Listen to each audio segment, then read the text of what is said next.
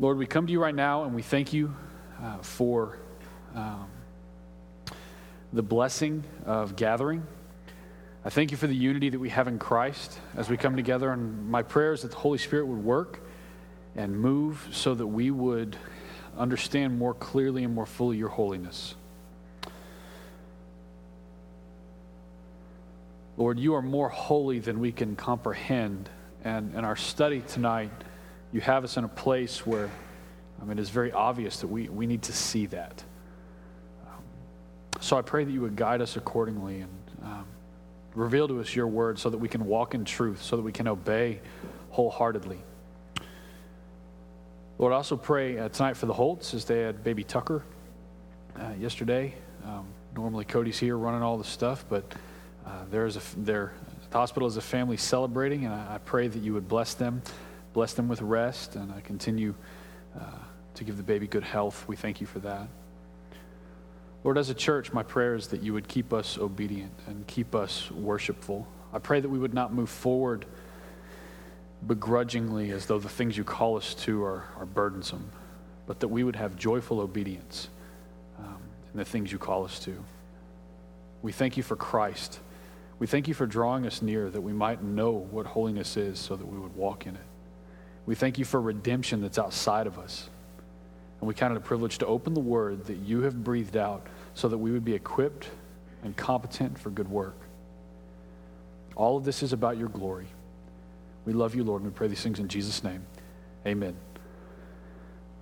Uh, so we're in Exodus nineteen. Turn there, if you will. Uh, last week, or not last week and not the week before that, but the week before that, before the construction went crazy and we had to Uh, call one of the Wednesday nights on account of crazy and another one like in the like manner. We were in Exodus eighteen. Does anyone remember what happened there? No, me either.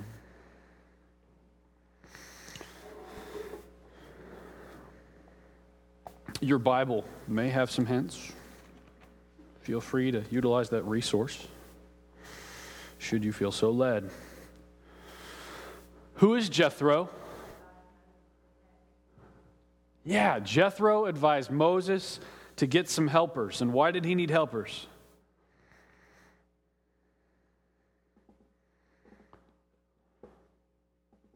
What was he doing?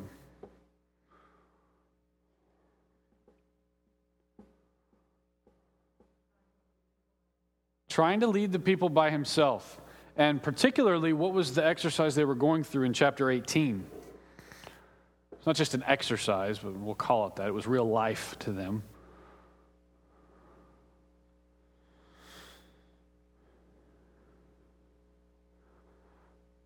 This is the part of the study we call, we call it climbing back into the text, and sometimes it's harder than other times. So when Moses sat down, why was he doing that, and why were people coming to him? So he could judge the people. And what does it mean to judge the people? Was it just like, you're ugly, you're too tall? You're like, what, what, what is judging the people? What does that mean? To settle disputes. Okay, how many people are we talking about? A lot. Can we specify that just a little? A million or two, yeah, yeah, there's there's over a million people. And Moses is how many people? One. And so the ratio is a little off to provide good judgment for the people. And Jethro, like a good father-in-law, tells his son-in-law, you're not smart and you're dealing with this, and I'm going to help, I'm going to tweak the way you're doing this and make it right. Um, many men have had that happen from their father-in-law. Um, and so uh, the, Jethro says, you're going to wear yourself out. This isn't working. Uh, there's no way you can judge between like millions of people by yourself, no matter how long you sit here and how much endurance you think you have. And so um, Jethro said to do what?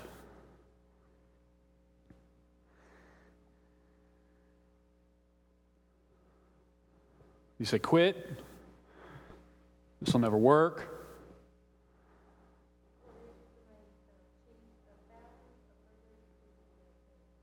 Yeah, essentially Jethro introduced the idea of good order.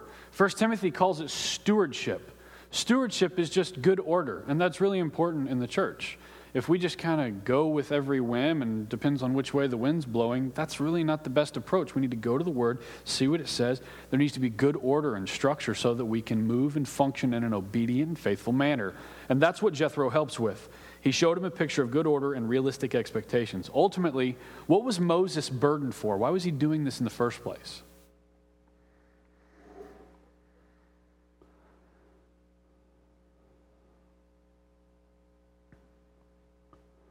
Did he just want a little peace and quiet in the million people? Was that all it was? Moses was really burdened for a good thing. Moses' aim was to make God's ways known to the people so that they could apply it to their everyday life. It was a very pastoral thing that Moses was doing. He's saying, I, I don't want y'all to be at odds with each other. I don't want y'all to be upset with each other. I don't want y'all to move forward in a way that is bitter and divisive. I want y'all to understand what God says, what God's intentions are, and I want to help you to apply that to your daily life. It was a very pastoral thing that Moses was doing. In a sense, Moses is saying, if I don't do this, they can, they, um, they'll move forward in a divisive manner, unreconciled to each other and unreconciled to God, ultimately. It's not just a matter of settling disputes, but it's a matter of communicating truth. That's what Moses was trying to do. So Moses heard the words from Jethro, you're not able to do it alone. You're not able to do it alone. Some of you hate those words. Why is it difficult to hear the words, you are not able to do it alone? What's difficult about that?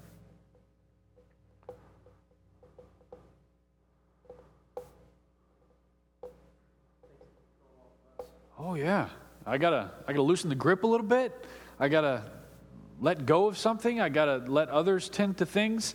Um, it's difficult because uh, we like to think we can do it alone, and that is a, a lie that a lot of us fall into, and we find ourselves uh, outside of community and, and and being disobedient. How would you describe good order or stewardship within the body of believers? Just how would y'all describe that? In in uh, got that, Luke? Subtle. Um, how would y'all describe good order and stewardship within the body? What are some thing? What are some aspects that y'all see as it pertains to good order? Plural leadership. Order removes chaos.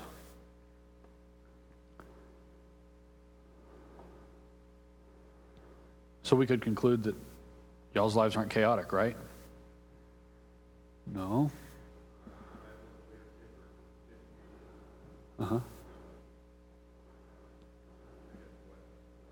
Yeah, elders have a responsibility. Deacons have a responsibility.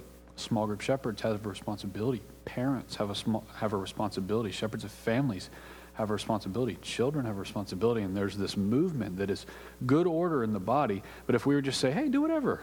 Go with the flow. That would that would not result in something more pure.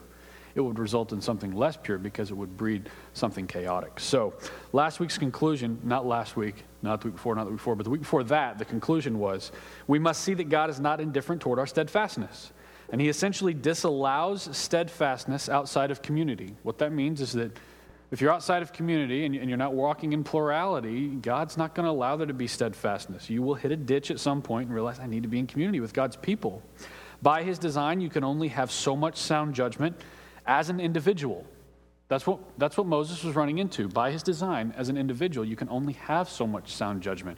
In fact, um, Psalms says, he who isolates himself sets himself against sound judgment. So, um... it may make sense in your head to say, well, I, I got all I need, but it's not biblical. By his design, you can only hold the staff in the air for so long. By his design, you can only tend to so many differences within the body. By God's design, we are dependent upon him, oftentimes by way of being dependent upon each other. It's, it's a picture of community. So now, within this new church, we have some structure that's now ready for what we could call the next step, and that's what we're going to get into in Exodus nineteen. I want us to see that it's no coincidence that God has us in Exodus nineteen and in Hebrews two at the same time. We really need to climb into this chapter to try to experience uh, what God had the Israelites experience. That's what I'm hoping for. There's a lot of drama in Exodus nineteen, and I kind of want us to get wrapped up in the drama a little bit tonight for the purposes that, that God had uh, originally. So look at nineteen, verses one through four. They just figured out some structure and order to settle disputes, and now God is moving into a time where he's bringing them to Sinai so that they can receive the law. nineteen, verse one. On the third new moon, after the people of Israel had gone out of the land of Egypt, on that day they came to the wilderness of Sinai. They set out from Rephidim and came into the wilderness of Sinai, and they encamped in the wilderness. There Israel encamped before the mountain, while Moses went up to God. The Lord called to him out of the mountain, saying, "Thus you shall say to the house of Jacob and tell the people of Israel, you yourselves have seen what I did to the Egyptians and how I bore you on eagle's wings and brought you to myself." Now coming to Sinai could seem like a letdown. Why? What's happened to Israel in the last three months?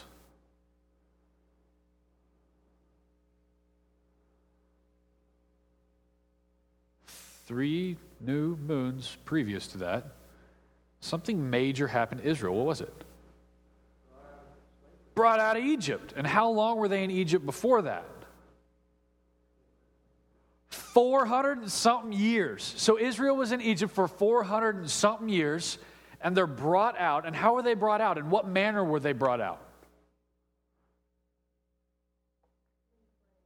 Plagues. It was crazy. It was dramatic. God was saying, I'm making a point here. Pay attention. And so he brings them out of Egypt by way of the plagues, and uh, they left and they plundered the Egyptians verbally, which is a funny way to plunder people, and they left with all this gold and silver, which will originally be what makes up uh, the, the tabernacle, and and they were delivered, and then they got out, and just as soon as they got out, they find themselves in a predicament. What was the predicament? The Red Sea, and that, and what happened at the Red Sea? God parted the waters, but before God parted the waters, what happened? They were whining. Yeah, they didn't come to the Red Sea and say, oh, this is so great. Look at what God's doing. He's totally going to part the waters. I trust him implicitly. He is good. We are sober-minded, and we will not grumble or be discontent. That's not what happened at all. It took like one little thing, and it looks like this, this is a big deal. There's going to be bad. There's wilderness on either side. Here's the Red Sea. There's Pharaoh's uh, most intimidating forces that he has sent following us. We're at the Red Sea, and then and then God does deliver them. He does part the waters, and he allows them to go through. Uh, he hears some grumbling. He responds with much grace and mercy. But what were they ultimately being led to? Delivered out of Egypt, why?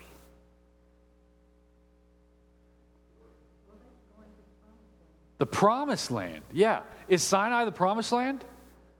No, in fact, if you look at a map, they're just as far away from the promised land as they've ever been. So Sinai could seem frustrating, and what, what are we doing here? Because it's not the promised land. Um, it's an unsettled mountainous terrain is where they are.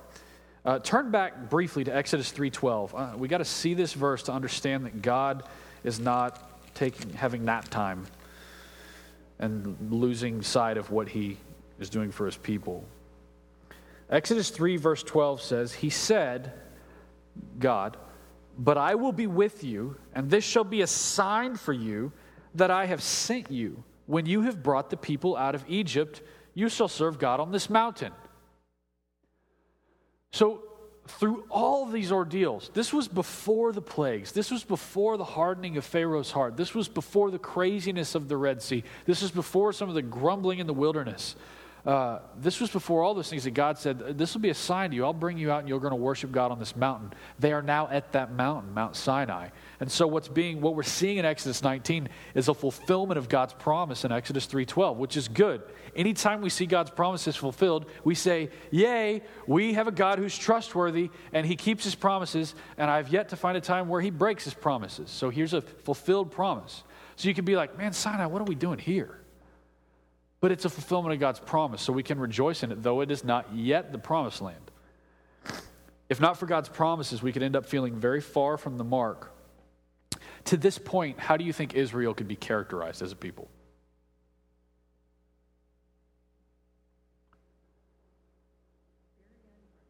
Very ungrateful. How have they shown that they're very ungrateful?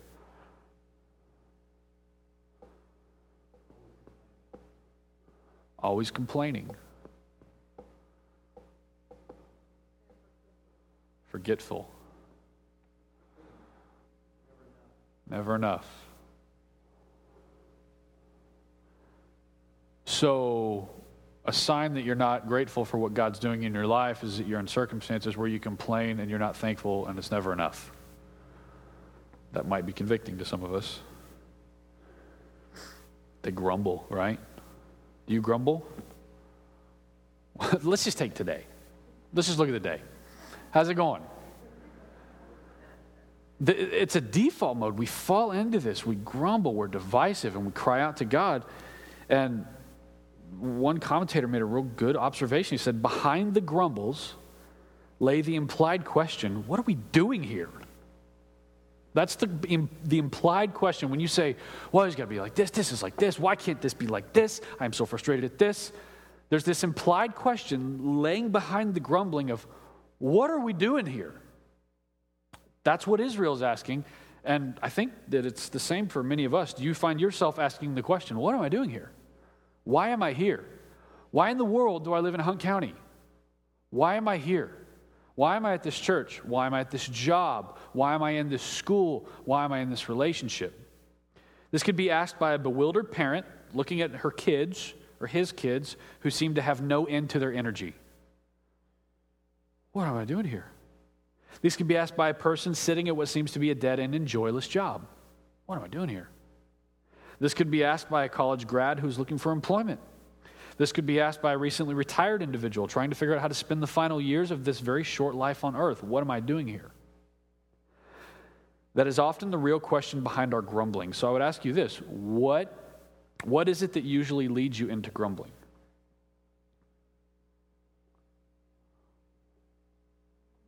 Discontentment. And when does that bubble to the surface?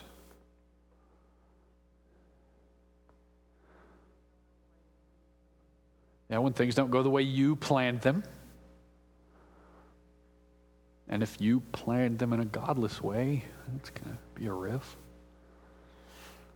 What, what are some other things that make discontentment bubble to the surface and cause you to grumble? And you can be honest. You can share what you've observed in other people's lives, maybe not your own.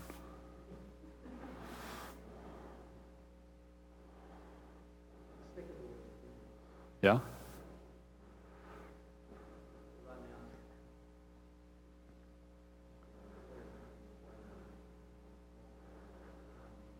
Yeah.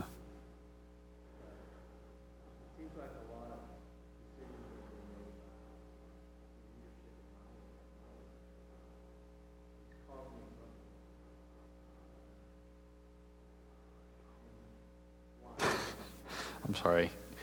Not only is your wife nodding, she has something that's lighting up her face. So it's like... You know, but it's been really convicting because we actually changed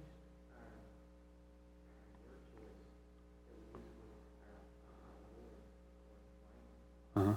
choice. Uh-huh. Grumbling. Yeah, that's good. Yeah.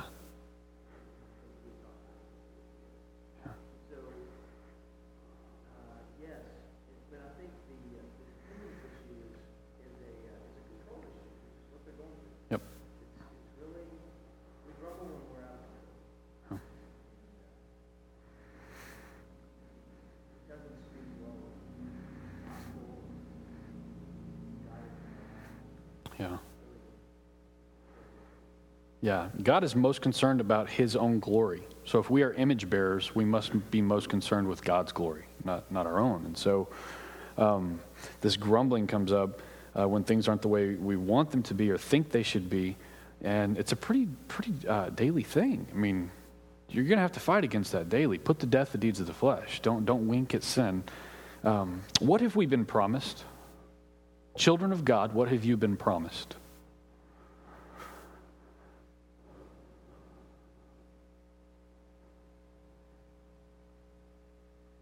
And I'll preface it with the children of God should greatly cherish God's promises. Co-heirs with Christ. What does that mean?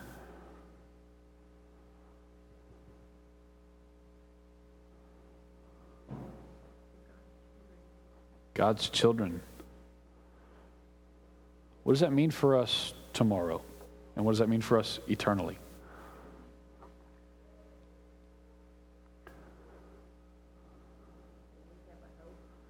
Yeah, you're never hopeless. There's never a hopeless time.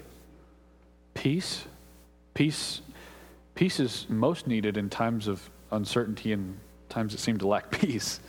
And so it's not a promise of you'll never have hard times. It's I will never leave you or forsake you. And eternally you will be with me. Eternally I'm bringing you to the promised land, which is less about a land and more about the God of the land. And there will be a new heavens and a new earth, and we will dwell with God, and we will see him for his glory, and we will not have sin. I mean, when Paul said, oh, wretched man that I am, who will deliver me from this body of death? He was having this struggle with his flesh, and he's saying, I, I eagerly anticipate our eternity, but but we should let our eternal realities inform today and, and tomorrow and, and yesterday. Um, Sinai is very, very important. This is where Israel, as we're coming to Sinai, the title of tonight's deal is Welcome to Sinai, and I say welcome because we're going to be here for a year. We're going to be at Sinai for a year. This is where Israel will literally remain for the rest of Exodus. And the rest of Exodus covers the better part of a year, where they will remain encamped at the foot of this mountain and will learn much about themselves and their God. Interestingly, as I look at the schedule, I estimate that we will probably have about a year left in Exodus. So uh, we'll spend a year with the Israelites at Sinai. Ultimately, God brings Israel here, and God is bringing us here to fear him rightly, to fear God rightly. We're going to learn what is pleasing to him, and we're going to see how we are to live during our journey to our final destination. Sinai is not the final destination, but it's very important. God has much to say. So look at verse four again in Exodus nineteen. It says, you yourselves have seen what I have done to the Egyptians and how I bore you on eagle's wings and brought you to myself. God is sobering up the Israelites and getting their attention by recounting his own deeds. One of the Psalms says, I will worship the Lord with my whole heart. I will recount all of his wonderful deeds. And so what we could say is that wholeheartedness in worship is to recount the deeds of the Lord. And if we're image bearers, we're going to do exactly what God did here. God said, remember, I'm the one who brought you out of Egypt, where you were enslaved for multiple centuries. The, the generation that was delivered from Egypt was far removed from the generation that came into Egypt. There were those who were born into slavery and knew nothing else. And God's saying, I, I brought you out of there as though you were on eagle's wings. And he's referencing Isaiah forty thirty-one, where it says, but they who wait for the Lord shall renew their strength. They shall mount up with wings like eagles. They shall run and not be weary. They shall walk and not faint. The running and the walking is, is things that we do here on earth. And so I would ask you, do you sense that? Do, do you do you embrace such power and might from God that you that you actually in your time here could run and not be weary and walk and, and not faint? Interestingly, Isaiah forty, like Psalm seventy-eight, like Exodus nineteen, was written so that we would not lose our awe. We would not lose our awe. We cannot lose our awe of God. What do you think happens if you lose your awe of God?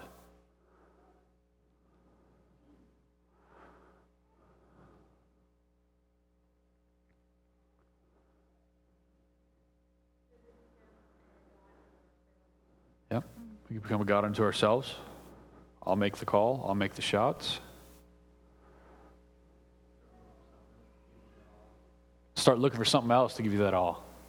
Yeah. Bigger house, nicer car.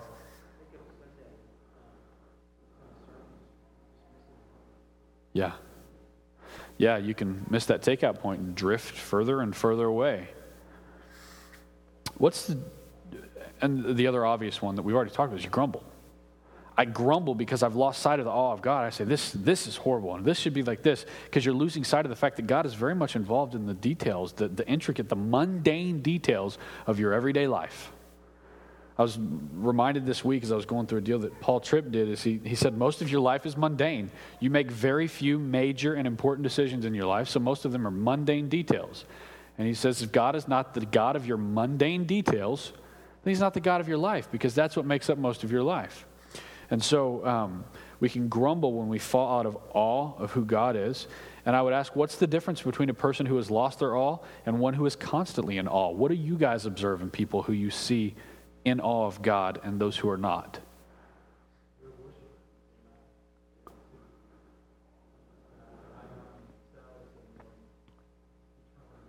Yeah, more eternally minded. They're worshiping.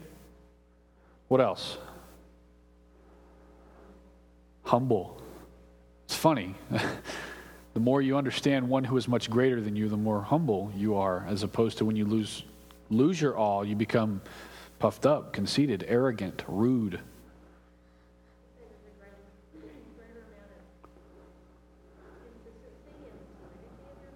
Yeah, serenity.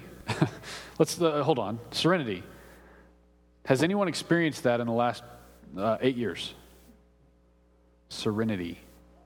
Like that, that's that's a picture of this, this this peacefulness, this environment that is invaded with peace and consistency, and steadfastness. Actually, is a is a it's a quiet unhurriedness. Quiet and unhurried. Is that is that how things are going?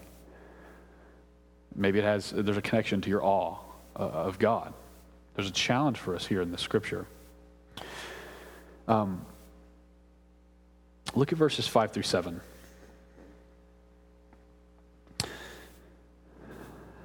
Now, therefore. Now, what's the therefore, therefore? Anytime we see therefore in Scripture, ask the question, what's the therefore, therefore? If if if we're going to ask that question now, what what's the answer? You could answer it by saying, because blank. So let's get our because, our therefore in place.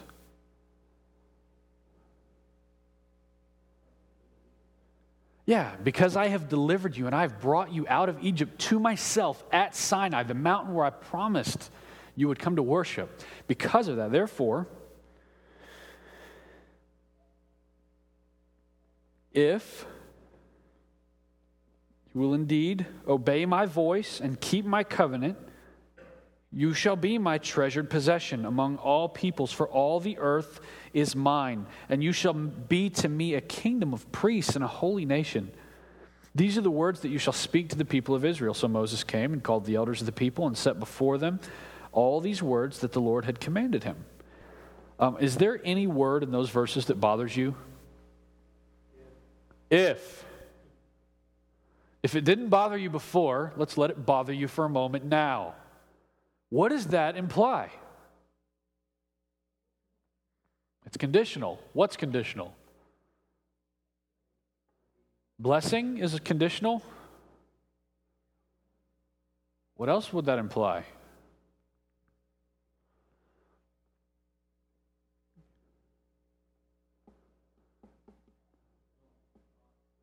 If you don't, you're not.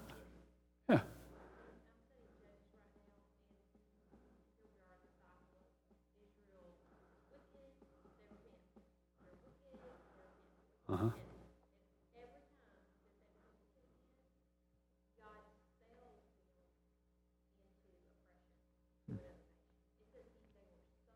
Yeah. Yeah.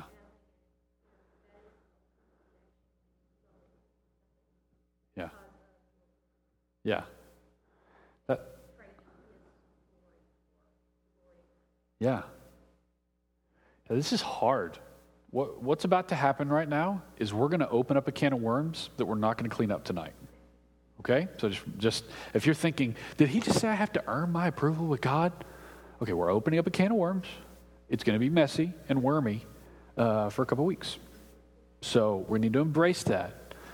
Um, our salvation is not a works-based salvation. Our faith is not a works-based faith, but there are some things in Scripture about faith and works, and we're going to address them, and I think this...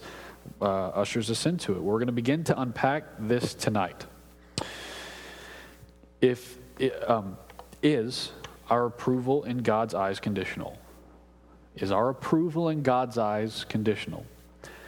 I personally feel like Cross Point is entering into a season where God is going to help us with clarity so that we might rightly guard doctrine. Guarding doctrine is important. Understanding what you believe, why you believe it, Romans fourteen calls it being fully convinced as to what you believe, is very important. And so I'm going to ask a bunch of questions in the next fifteen minutes that are going to be purposefully uncomfortable. Oftentimes, those who are not reformed, oftentimes, those who are not reformed tend to cling to good works and ignore passages like Romans nine. Pay close attention here. Because just as often, those who are reformed tend to ignore good works. I have observed that many people who are reformed tend to ignore the need for good works. This is problematic. And in a like manner, ignore passages like Exodus nineteen, the therefore, and the if. Or you ignore Hebrews two, where it says, pay much closer attention to what you've heard, lest you drift away. Ooh, I don't like the lest you drift away. That's troubling to me. Elect people don't drift. And James, there's much warning in Scripture for us to pay attention to our lives. Hebrews two says, pay much closer attention to what you've heard, lest you drift away. James says, what good is it, my brothers, if someone says he has faith but does not have works? So also faith by itself, if it does not have works, is dead. What I'm getting at is I think that God wants this group of Reformed believers to not miss what it means to live an acceptable life. I think God wants us to embrace holiness and godliness and to carefully measure our actions and our words. I think that God wants us... Uh, I think he's aiming to make sure that our works express the greatness of him. God wants us to see the possibility of drifting. God wants us to see the possibility of unacceptable living so that we do not lose sight of the fact that his patience is meant to lead us toward repentance. Look at verse eight. Look how they respond to such a thing. All the people answered together. It's good to see them like mind, oneness. All the people answered together and said, all that the Lord has spoken, we will do. And Moses reported the words of the people to the Lord. My question is, are they foolish to agree to such terms? You're entering into a covenant with the living God who is holy beyond your understanding. You just said, all that you say, I will do. Is that foolish? These are where the, unco- the com- uncomfortable questions come in. Can you say, as you sit there, can you say to the Lord, all that you say, I will do?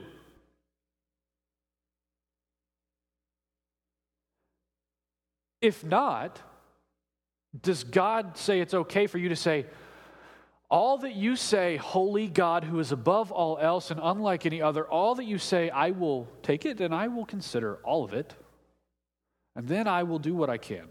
Is God okay with that? Is partial obedience a good a good endeavor?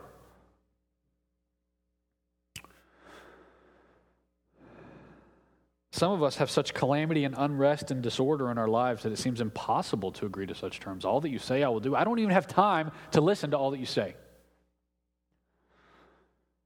Or I'm going to say I don't have time when in fact I do have time, I'm just using it poorly. But then I would ask, what does it mean to walk in a manner worthy of your call?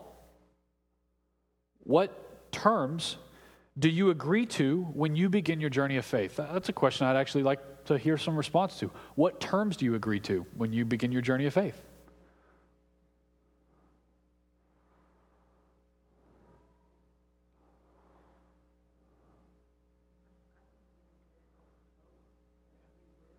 Yeah? Yeah? Hope that you will do all he asks.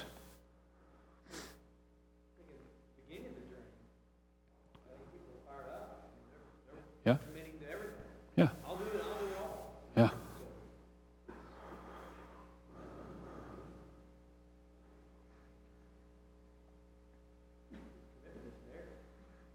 Do you have terms that you've agreed to?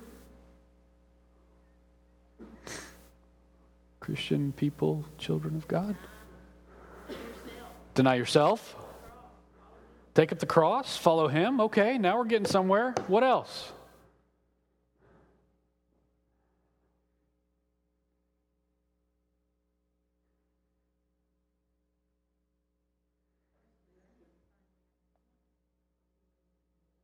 Okay. Yeah. So is this just a futile and cruel endeavor? No. What we're going to see here is the holiness of God in a beautiful way. We have to see our depravity. But we also have to see you're called to holy living. Godliness is not unattainable, or else he would not call you to it. Godness is unattainable. You will not be a god or partly God, but godliness is is is very attainable. But not if you take your eyes off Christ, and not if you grumble. And we got. I want to consider these terms. I want to consider, well, w- w- what terms uh, have I agreed to in my journey of faith? And then I would ask, you know, have you kept your word? And then how do sacrifices play into that? This is a big can of worms that we're opening tonight. Look at verses nine through fifteen. And the Lord said to Moses, "Behold, I am coming to you in a thick cloud." Now, there's a lot of imagery here, and you're supposed to get it. You're supposed to climb into it. And the Lord said to Moses, "Behold, I am coming to you in a thick cloud, that the people may hear when I speak with you and may believe you forever." When Moses told the words of the people to the Lord, the Lord said to Moses, "Go to the people and consecrate them today and tomorrow, and let them wash their garments and be ready for the third day. For on the third day the Lord will come down on Mount Sinai in the sight of all people, and you shall set limits for the people all around, saying, 'Take care not to go up into the mountain or touch the edge of it. Whoever touches the mountain shall be put to death.'" You elect people drawn out from Egypt. You touch the mountain, you die. Oh, how? "No hand shall touch him, but he shall be stoned or shot." So no one's going to beat you. They will throw rocks and arrows at you. "Whether beast or man, he shall not live. When the trumpet sounds a long blast, they shall come up to the mountain, but set set that perimeter." So Moses went down from the mountain to the people and consecrated the people, and they washed their garments. And he said to the people, "Be ready for the third day. Do not go near a woman." Now, uh, women aren't dirty. Um, this is a picture of purity. Um, there are scriptures saying, "Do not abstain from the marriage bed uh, unless for a time for prayer." That's that's the only good reason scripture gives. And so that would imply that women are not dirty, uh, relations in marriage are not dirty, um, but this is a time set aside to be consecrated and to ready yourself to engage the Lord. So I want to make that really clear that God's not sexist, um, and I don't want that to be misunderstood. So, but my, my question is, what kind of people will God draw near to?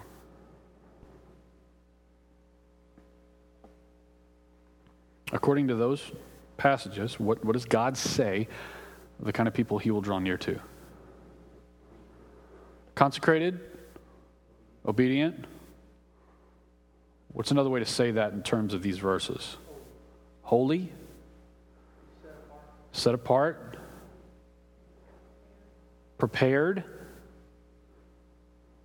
If there's washing involved, what must they be? Clean. Yeah, clean. Okay. So the kind of people God will draw near to are clean people. So let's let's walk that out. The kind of people God will draw near to are clean people. We're going to walk through this. So what separates us from God? Sin. What's another way to say sin in terms of cleanliness? Dirty, unclean. So do we clean ourselves up so that we are ready for God to come near, or does God clean us up so that we are ready for God to come near?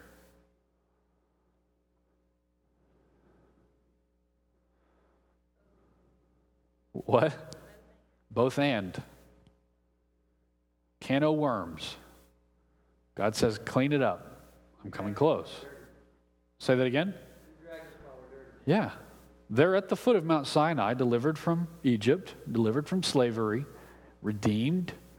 Clean yourself up. I'm coming over.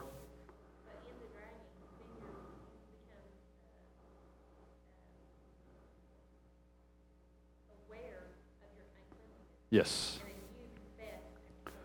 Yes. Okay. Both ends seems comfortable right now. Not comfortable is bad. This this gets tricky. One commentator made the point. He says, consecration includes setting aside or altering aspects of daily living in preparation to meet God. Do you ever change your daily living to be ready to, to meet God? As I read the following passages, I want to try to import your senses and figure out what it is that God wants his people to feel. I'm going to start in verse sixteen. Can someone tell me what time it is according to your iPhone? ten till. We got like forty minutes left. I'm kidding. Uh, verse sixteen in chapter nineteen.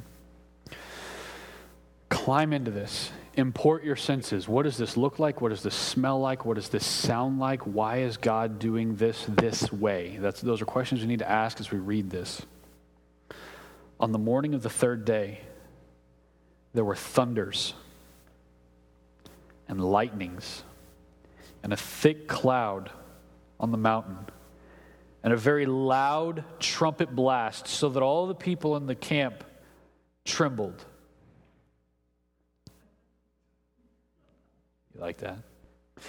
Then Moses brought the people out of the camp to meet God, and they took their stand at the foot of the mountain.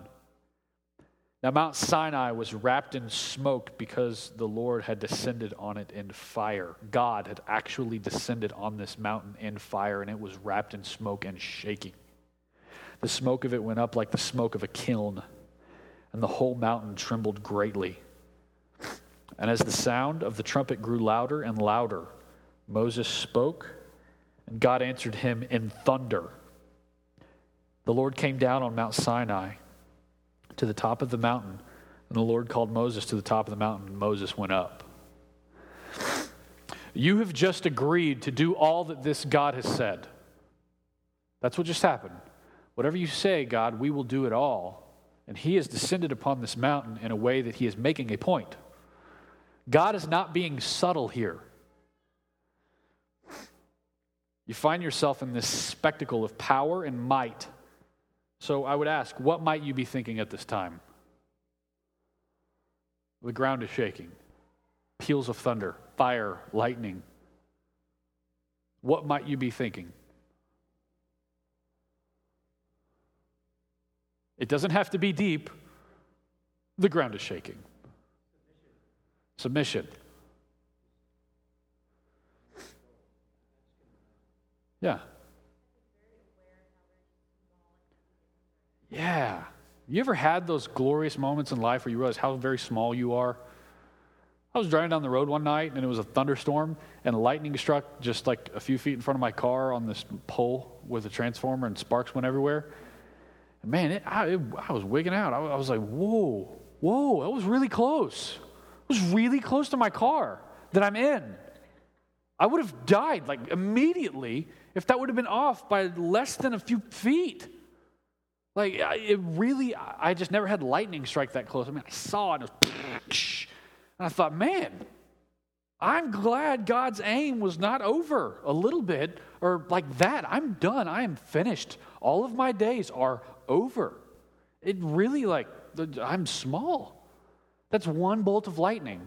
We're talking about an entire mountain shaking, smoke going up like that of a kiln, peals of thunder, lightning, and fire. And when God responds, he does so with thunder. I ask you a question. God, I'm asking you a question. God says, I mean, this would be pretty crazy. You would have a, a real sense of, okay, God is huge. I think God's making the point that he's, he's bigger than I am. He's more powerful than I am. He's mightier than I am. And ultimately, he's holier than I am.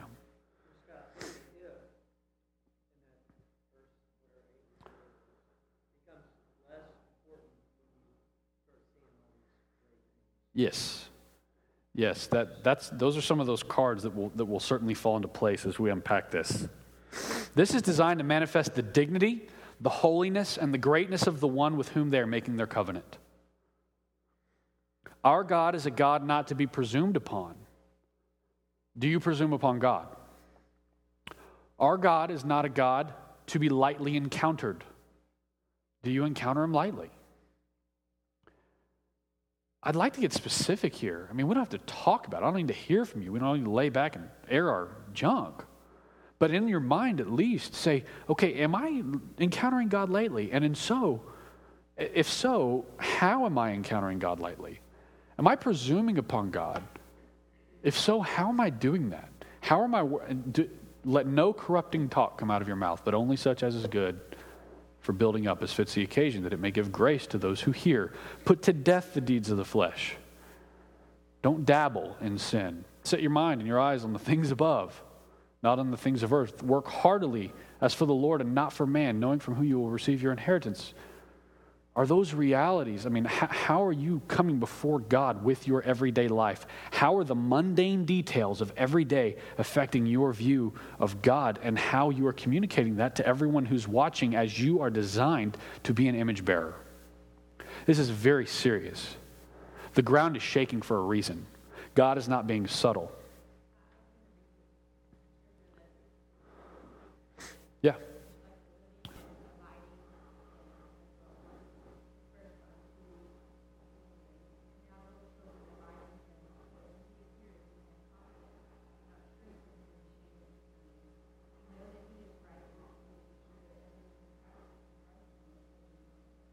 Yeah. There's a perfect parallel with that in Exodus twenty twenty, which we're going to close with. That's a that's a good um, a good satellite. This our God is a God not to be presumed upon or lightly encountered. We must be committed to personal holiness. God is certainly making this a point. And look at verses twenty-one through twenty-five.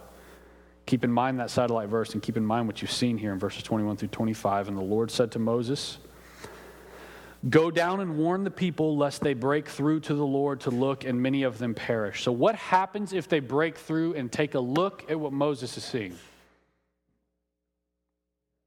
They die. They don't just have vision problems. They don't just get you know, freaked out a little bit. They die. So God says, make sure that doesn't happen. Tend to that detail wisely and diligently, please, Moses. Also, let the priests who come near to the Lord consecrate themselves, lest the Lord break out against them. And Moses said to the Lord, "The people cannot come up to Mount Sinai, for you yourself warned us, saying, 'Set limits around the mountain and consecrate it.'" And the Lord said to him, "Go down and come up, bringing Aaron with you, but do not let the priests and the people break through to come into the Lord, up to the Lord, lest he break out against them." So Moses went down to the people and told them. When God repeats himself, it behooves us to listen. What does he repeat himself with? Uh, what's the repetition that we see from God in these verses?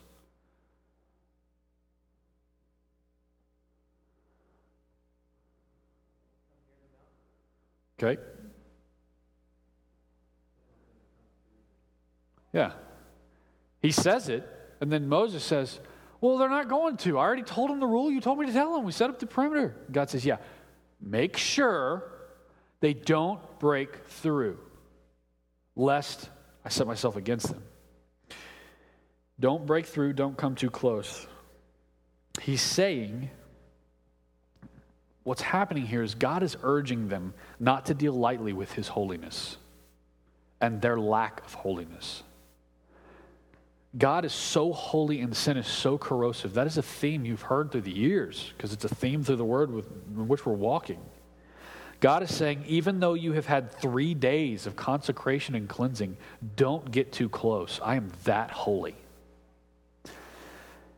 I want to make sure we leave tonight with at least a little bit of a rounded out view. So turn to, or just look over, actually, probably for most of you, at Exodus twenty twenty. Now remember that satellite from First John about, if you're righteous, certainly it's not from within yourself. It's it's from God. And here in Exodus twenty twenty, it, it says this. Moses said to the people, "Do not fear, for God has come to test you, that the fear of him may be before you, that you may not sin." Now, the ground is shaking. Fire, lightning, thunder, smoke, warning after warning after warning, and he says, "Do not fear." Like, it would, by all appearances, I would be like, "Well, I think, I think he, like, he's trying to make us fear." So, what, what is, what's the balance here? And the balance is found in that verse. He says, "Do not fear, for God has come to test you, that the fear of him may be before you, that you may not sin." You're looking upon the holiness of God, you're experiencing it, and you're learning not to sin. You're learning to live a life that is consecrated. You're learning to live a life that is holy, that is set apart, that is godly, so as to be a reflection of the greatness of your God. So, we're understanding God's purpose and fear here. And we got to understand the order, too. God has redeemed this people that they would walk in obedience. If not for God, they would not be standing at the foot of Mount Sinai. The people who are standing at the foot of Mount Sinai are the exact people who God wants to be standing at the foot of Mount Sinai. There's no room for excuses. No one is exempt from holiness. No one is exempt from holiness. The reality of grace does not trump the call to holiness. Hear that. I, I think we could fall into that rut if we're not careful. The reality of grace, I'm good, I'm forgiven, I'm so thankful, I don't live under the law anymore. As a Gentile who's been grafted in, I'm so thankful that I don't have these laws and these things that I'm I'm held to. The presence of grace does not trump the call to holiness. I would warn you that any time you treat grace as something that negates the importance of obedience, anytime you treat grace as something that slights the importance of holiness, you're showing a grave misunderstanding of God's grace and holiness. And finally, take note. It was not enough for God to send them a letter explaining his desires and his holiness. See that. He took them on a long journey and readied them to hear what he had to say. He brought them through hard times so that they would be ready to hear his law. So that what he had to give them, they would be ready to receive it. He didn't send them a letter. They had to tremble. They had to quake. And they had to be sobered up in the presence of God. It is our awe of God that leads us to understand what Christian living and holy obedience truly looks like. So in closing, I would offer that without a view of God's holiness, we will find no reason to pursue personal holiness. Without a view of God's holiness, this law means nothing. Who cares? I don't want to do that. I'm not going to do that. So if we don't see God's holiness, if we don't feel the earth shaking, if we don't ever tremble in the presence of our God, if we don't see the possibility of drifting, if we don't see that some living is totally unacceptable to God, if we don't see the way that we treat each other, the way that we talk to each other, the way that we act towards outsiders, the way that we act towards the body of believers, the way that we respond in the midst of conflict, the way that we deal with persecution, whatever it might be, we must tremble before God and see his holiness if there's any hope that we would have a pursuit of personal holiness. Because it's not enough for him to send us a letter and say, I just want you guys to do this, because we will fail, because we'd miss out on the holiness of our God, which drives us to being image bearers. So there's a bunch of questions that we asked tonight. We didn't necessarily answer all of them, but we're going to engage all of the uh, Ten Commandments over the next three or four weeks. And we're going to look at what is being communicated here and what it tells us about ourselves and what it tells us about our God, so that we would walk in a manner worthy of the call placed on our lives, as sacrifices uh, who've been transformed by the renewal of our mind, hopefully. And we're done. So let's pray and uh, be done. Lord, we're thankful for our time tonight. Lord, I confess that I wish we could quake a little more. I just pray personally that I myself would have a greater understanding of the vast holiness of God. I pray that your holiness would inform every detail that I face in the coming hours. I pray that your holiness would help me to understand how unholy I am and my desperate need for Jesus.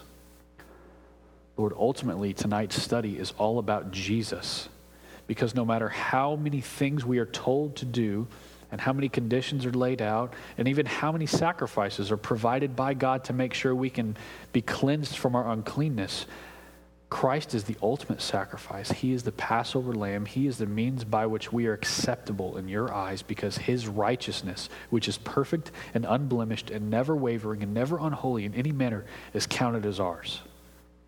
imputed to us and not imparted to us. And in that imputed righteousness, we're called to be holy as you are holy. So I pray that as we hear this, we would pay careful, much closer attention to what we've heard, lest we drift away. We love you, Lord. We humble ourselves before you, and we are a desperately needy people in need of the Holy Spirit, in need of a God who uh, does not leave us or forsake us, but is with us so that in all the things we face, we don't just eke by barely, but in fact, we're more than conquerors, dealing with things in a way that glorify you greatly. Lord, I pray that you would teach us to deal with our frustrations and the things that would cause us to grumble in a more holy way. Lord, I've grumbled so much this week, and I'm going to be tempted to grumble again within the next hour. And I pray that your holiness would cause me not to do that. I pray that your patience would cause me to repent and that I would not neglect it and approach you lightly. You are great and greatly to be praised, and your greatness is unsearchable. We love you, and we pray these things in Jesus' name. Amen.